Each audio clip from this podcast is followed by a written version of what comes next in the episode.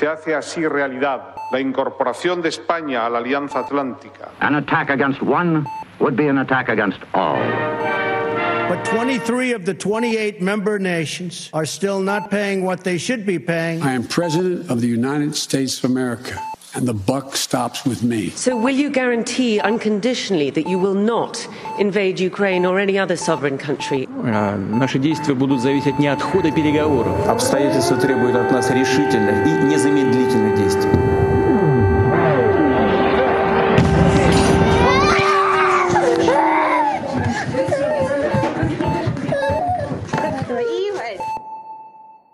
La guerra de Ucrania nos ha hecho desempolvar la OTAN.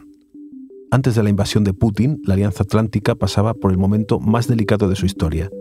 Parecía una cosa del pasado, de la Guerra Fría, y que no tenía mucho sentido. Ahora, la guerra de Putin parece haberla resucitado. Es lunes 2 de mayo. Soy Íñigo Domínguez y hoy en el país nos preguntamos, ¿ha sacado Putin del coma a la OTAN?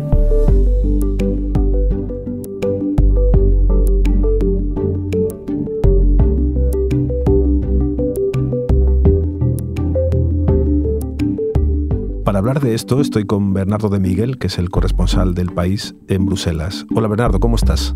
Hola Íñigo, muy bien, encantado de saludarte. Bernardo, cuéntame, ¿estaba la OTAN en coma antes de la guerra de Ucrania y por qué, si es así? Pues estaba sin duda en un momento muy delicado de, de su historia, en una especie de travesía del desierto después del final de la Guerra Fría, que no se sabía muy bien dónde, dónde podría acabar. Había dudas sobre su, sobre su futuro a ambos lados del Atlántico, sobre todo en, en el otro lado, en Estados Unidos, donde el, el, anterior presidente de Estados Unidos, Donald Trump, llegaba a cuestionar incluso su, su viabilidad. But 23 of the 28 member nations are still not paying what they should be paying and what they are supposed to be paying for their defense. Consideraba que era una estructura obsoleta que había perdido sentido después de la caída de la URSS, que no merecía la pena mantenerla porque le costaba demasiado dinero y demasiados recursos a Estados Unidos y que era mejor retirarse. También a este lado de, del Atlántico en Europa había dudas porque Europa está intentando desarrollar su propia defensa y para algunos, eh, para algunos aliados esa presencia de la OTAN como hermano mayor pues era, era incómoda. Hay que recordar que el propio presidente desde Francia, Emmanuel Macron, llegó a calificar la OTAN, eh, la llegó a describir como que estaba en, en coma. No, je les assume totalement.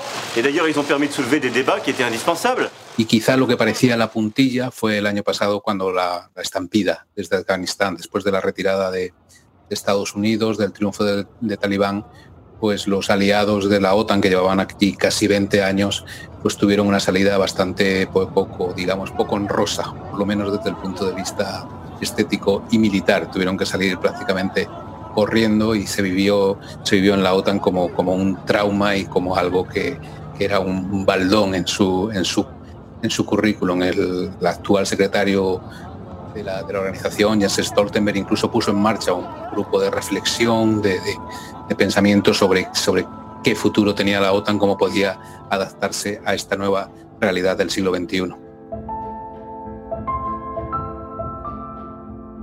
Bernardo, vamos a empezar por el principio eh, para recordar de dónde venimos. Porque la OTAN, ¿cómo nace? ¿A quién se le ocurre? Bueno, la OTAN parte del final, del, del final de, la, de la Segunda Guerra Mundial, cuando el mundo, por lo menos el mundo occidental, por decirlo así, se divide en dos bloques en la Guerra Fría. El, bloque liderado por Estados Unidos en el oeste y el bloque liderado por, por la Unión Soviética en el este y nace a partir de ahí, nace, de hecho nace en Washington, en Estados Unidos, en la capital de Estados Unidos, en 1949, con la firma del Tratado del Atlántico Norte que suscriben 12 países, dos del, del lado americano, Estados Unidos y Canadá, y otros 10 del, del occidental de Europa. Y a partir de ahí se crea, se crea esa, esa organización pensada eh, pues para proteger eh, la parte occidental de Europa en un mundo en que estaba totalmente dividido y en el que se temía, por lo menos la parte occidental temía la expansión de una Unión Soviética eh, que, había, que, era una de las ganadoras, una de las vencedoras de la guerra mundial junto a los aliados, pero que después de, después de la caída de, de la Alemania nazi pues habían tomado caminos divergentes. Has dicho eh, protegerse, es decir, que el objetivo era defensivo. Sí, la doctrina oficial de la OTAN siempre ha sido que se trata de una, de una estructura defensiva ante esa potencial amenaza que suponía la Unión Soviética. De hecho, la piedra angular de la OTAN es el, artículo 5 del Tratado del Atlántico Norte que, garantiza o prevé que el ataque contra uno de los aliados implica la respuesta, la respuesta de todos los demás. Todos los demás tendrán que, que responder a un ataque que se produzca desde el exterior. An attack against one would be an attack against all y este artículo 5 se ha invocado en algún momento que cuando se considera que ha habido un ataque contra uno de los miembros?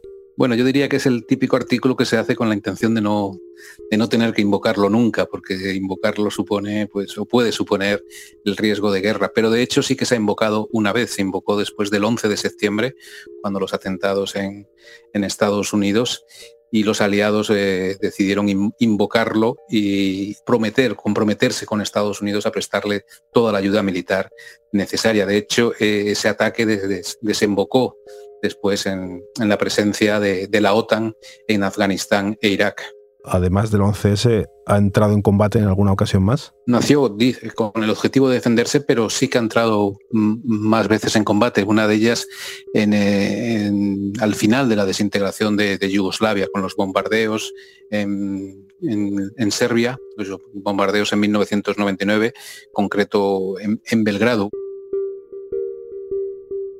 NATO initiated Operation Joint Endeavour to establish a NATO-led implementation force for the Bosnian peace agreement. Pues ahí escuchábamos precisamente al antiguo secretario general de la OTAN, a Javier Solana, explicando las justificaciones invocadas por la OTAN para aquel bombardeo de la OTAN en Serbia. La OTAN siempre ha asegurado y defiende desde entonces que lo hizo por razones humanitarias, que no se trató de una agresión, sino de, una intervención eh, que consideraron imprescindible para, poner fin a un genocidio. Unos bombardeos que curiosamente han sido ahora, casi 25 años después, invocados por el Kremlin como una de las razones para su actuación en Ucrania, una actuación que ellos aseguran que es defensiva, e invocan que aquel, aquel ataque de la OTAN contra, contra Serbia demuestra que, la, OTAN es una amenaza para la seguridad rusa. Si miramos lo que está ocurriendo ahora en Ucrania, eh, ¿qué papel está teniendo la OTAN y qué actitud está adoptando?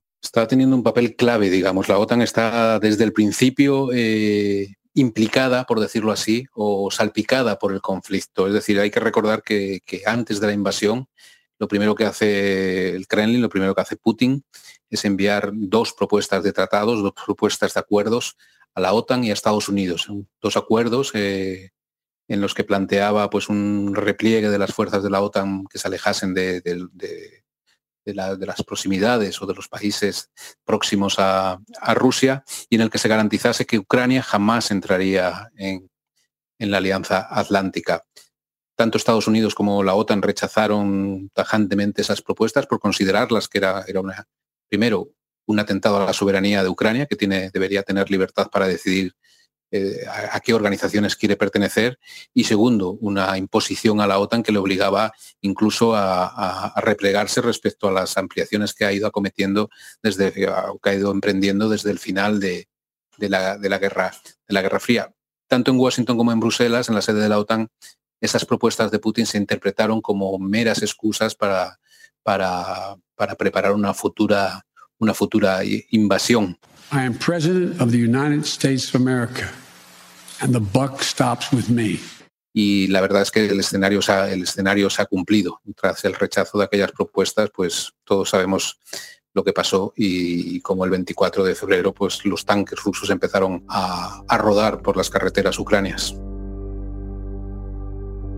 Bernardo, ahora con este nuevo escenario de la guerra de Ucrania, bueno, hemos vivido todos días de mucha tensión y de pánico que no creíamos vivir nunca, porque todos nos damos perfectamente cuenta de que una agresión a la OTAN activaría precisamente ese mecanismo defensivo, ¿no? Pero estamos hablando de ciencia ficción, eh, ¿podría entrar la OTAN en guerra? ¿Qué tendría que pasar? Por desgracia me temo que no es ciencia ficción, es ciencia terrible o, una realidad terrible.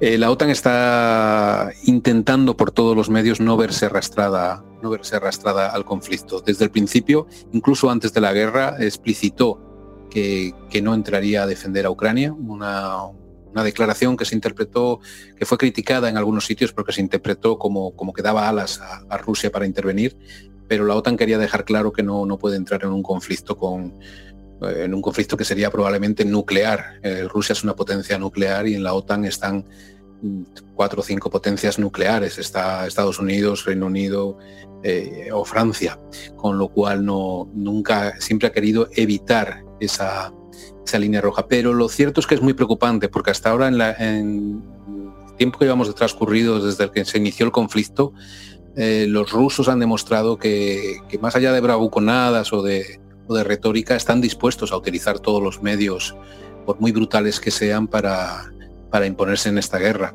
Y en Bruselas lo más llamativo es que ahora mismo en las reuniones que tenemos o en las conversaciones que tenemos con, con diplomáticos, con funcionarios, es decir, el, por primera vez para mí es impactante el riesgo de, guerra nuclear o de ataque nuclear por lo menos eh, está, está sobre la mesa, es decir, es un escenario, una hipótesis que se maneja como, como factible. Primero porque nadie sabe cuáles son las intenciones del Kremlin, si, si pudiera atacar a un país de la OTAN. Segundo, porque la, OTAN, los, aliados de la OTAN y, la, y también la Unión Europea se están implicando en el conflicto mediante el envío de armas, mediante el envío de financiación ah, para el ejército ucranio, con apoyo logístico. Eh, Moscú está advirtiendo de que esa implicación cada vez, cada vez mayor puede llegar un momento en que alcance el nivel de lo que se llama cobeligerancia, es decir, que Rusia considere que ya no está solo en guerra con Ucrania, sino también con sus, con sus apoyos externos. Y por último puede haber desde un fallo, digamos, de, un error de cálculo, algún misil caiga en territorio de la OTAN o que caiga en algún país de manera fortuita o deliberada en algún país cercano a la OTAN, como podrían ser Finlandia o Suecia.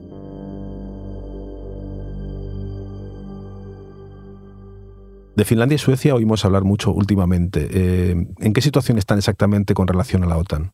Bueno, eran dos países históricamente neutrales que siempre se han mantenido al margen. Eh, Finlandia en concreto siempre ha tenido una relación en su época muy buena con, la Unión Soviética. Después con Rusia siempre ha, tenido, siempre ha sabido llegar a un entendimiento, pero curiosamente ahora con la, invasión de Ucrania, los dos países, sobre todo Finlandia, han puesto en marcha, digamos, los procedimientos para hacer de acercamiento a la OTAN. Ya estaban, ya tenían una relación intensa con la OTAN, ya había eh, maniobras conjuntas, integración, pero ahora incluso se están planteando, sobre todo Finlandia, como digo, se están planteando poner fin a esa histórica neutralidad e ingresar en la Alianza Atlántica. Our aim is clear. We want to guarantee peace in the future for us and for our region, for Europe, and to contribute towards that aim with our own choices. ¿Y de qué tienen miedo Finlandia y Suecia? ¿Qué riesgos ven? Bueno, ven, ven el riesgo de que se repita, salvando las distancias, que se repita la situación de Ucrania.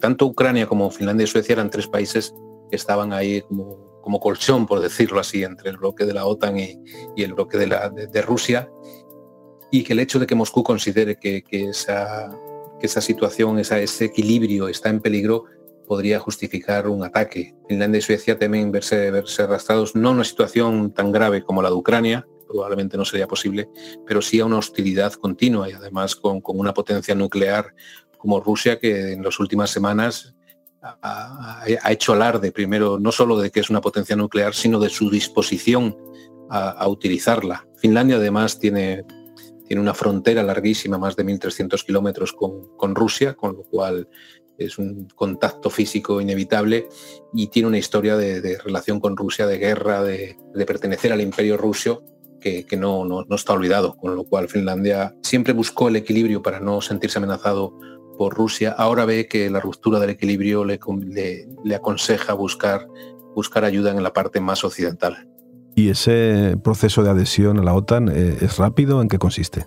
Bueno, en el caso de estos dos países se calcula que sería muy rápido, tanto por su porque son dos, dos, economías muy avanzadas, dos, dos, ejércitos, sobre todo el finlandés, muy integrado con, con, material muy, muy integrado, con armamento muy, muy similar al de, al de, al de la OTAN, muy interoperativo, al que, al de, que tienen los principales aliados de la OTAN, y además habría una voluntad política clara para, para para admitirles. Incluso la OTAN ha sugerido que durante el periodo desde la solicitud se espera este semestre, desde la solicitud hasta, hasta el ingreso, se podría llegar a algún tipo de fórmula de protección para garantizar a esos países que, aunque no están cubiertos por el artículo 5, ese de ayuda mutua que mencionábamos, estarían protegidos por el paraguas de la OTAN en caso de una agresión rusa.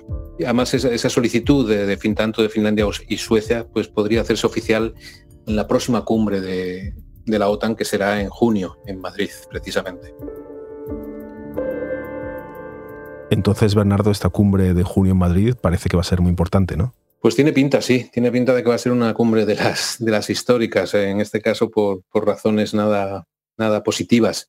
Por un lado está la probable solicitud y o admisión de la solicitud de, Finlandia y Suecia, esa ampliación de la OTAN al norte, pero también probablemente es donde se va la, la OTAN va a tener que debatir realmente cuál es su relación con Rusia, cuál es su situación en este mundo nuevo eh, de, la posguerra cuando llegue y va a ser una cumbre crucial. Estaba previsto que en esta cumbre se relevara al secretario general, era digamos el punto más álgido, pero la, guerra ha obligado a postergar eso, se le ha prolongado un año el mandato a Stoltenberg y ahora va a ser una cumbre realmente de guerra. Y la OTAN, al margen de todo lo que tiene por delante, eh, ¿cómo llega a esta cumbre? Entiendo que de forma muy distinta como se planteaba hace un año, ¿no? Totalmente distinta, sí. Hace un año era una cumbre importante porque era donde se tenía que pactar lo que llaman el, concepto estratégico, que es como la guía, la guía eh, geoestratégica de, la OTAN para los 10 años. Es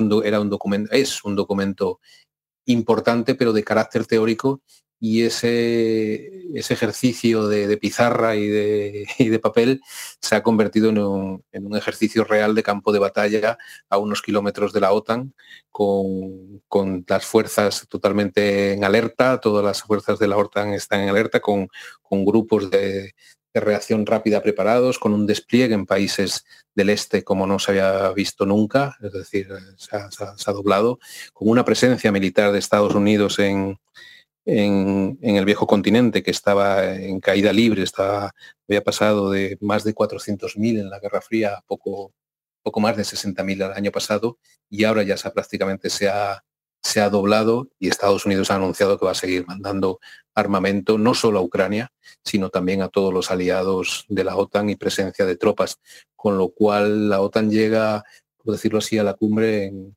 en estado de revista y en estado de posición de combate, yo diría. Entonces imagino que Macron habrá cambiado de idea, ¿no? De decir que estaba en coma. Bueno, de hecho el otro día dijo que, que esta invasión ha dado a la OTAN un electrochoque, ¿no?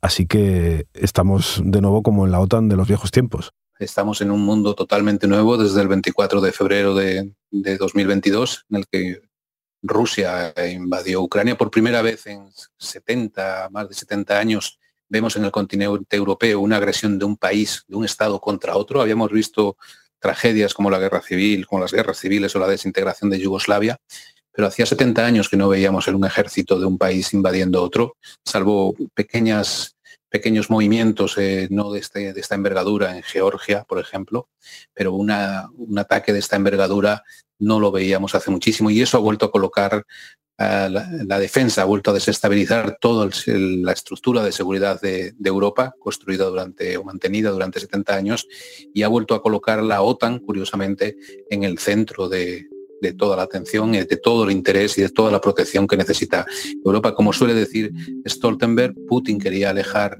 a, a, la OTAN de sus fronteras y lo que ha conseguido es tener más tropas que nunca a muy pocos kilómetros del territorio ruso. Bernardo, muchas gracias. Muchas gracias a ti, Íñigo, un placer.